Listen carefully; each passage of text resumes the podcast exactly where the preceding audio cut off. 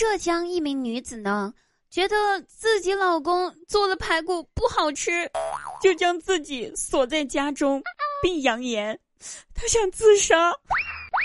看了这条新闻之后，我默默的擦了一下我的眼泪。你说人和人之间的差距咋就那么大呢？大多数人是羡慕别人的老公能做饭，还能做排骨。我不一样，我羡慕他有个老公。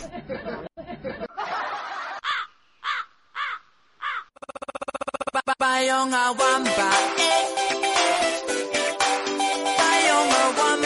喽，各位朋友们大家好，祝大家端午安康哈！那迟来的祝福，我相信也是可以的，有效的，对不对？也就晚了一天而已。毕竟我们的节目啊，刚好是在周六了，周五了。但是呢，还是给大家送上一句端午安康。开心滴答不开心？听滴答，喜欢滴答朋友记得把关注点上。好啦，喜马拉雅所有滴答观众四个字点击关注订阅笑话日常节目，解锁更多的笑话姿势。滴答呢，七月三号的晚上就回来直播了，记住是七月三号晚上。七月三号晚上，有空的朋友们可以来直播间听滴答唱歌哟，不见不散。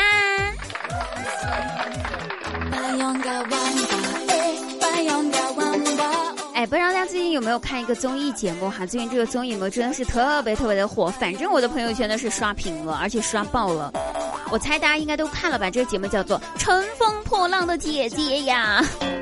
看完这个节目之后，我就一个感想，啥呢？人各有命呀！哎，姐姐们可以参加《乘风破浪的姐姐》，哥哥们也可以参加《披荆斩棘的哥哥》，而我，我只能参加混吃等死的废物。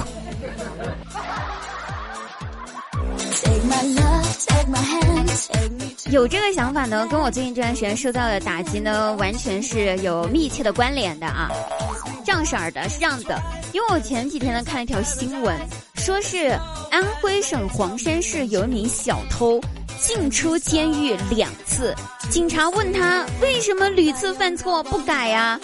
他哭着对警察叔叔说：“ 警察叔叔。”我想学习缝纫手艺，可是外面的缝纫技术培训班学费太贵，我负担不起呀。上次关押的时间太短，我还没来得及学完这门技术就出来了。希望这一次法院可以判重一点点，让我可以把缝纫技术学完了再出去。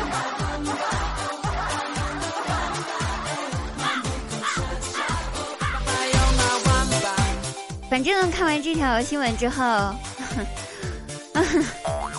我默默的在公交车上看着窗外的人生，看着窗外思考人生，看着窗外的人生，嘴瓢了，看我真的是一个废物了。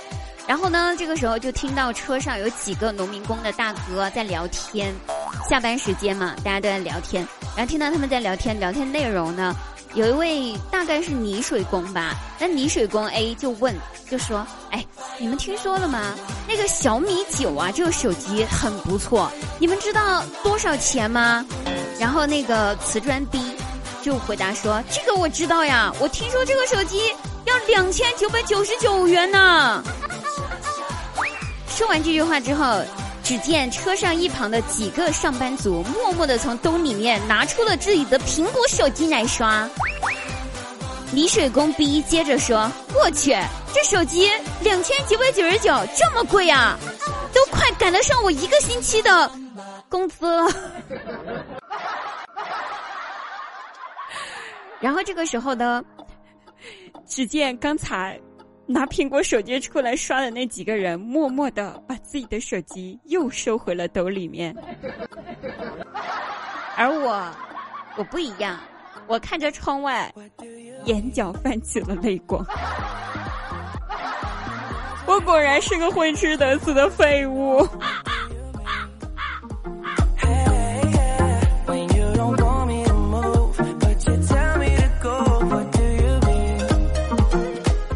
于是回到家了之后，我心想，我回家了之后总能有自己的地位吧，对不对？回家看到我大外甥正在写作业，我小孩子做作业我总能行吧。于是我走过去就想教他写作业，指着一个生字，我问我大外甥说：“宝贝儿呀，这个字是什么？你知道吗？”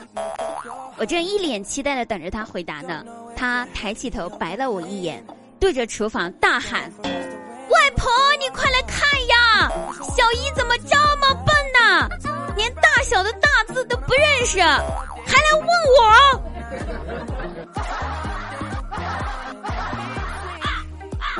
到此，各位朋友，我真的是个混吃等死的废物。麻烦各位，如果这档节目开播了的话呢，请第一个联系我，毕竟我是废物本物。好，各位朋友们，我们下期节目再会啦，拜拜。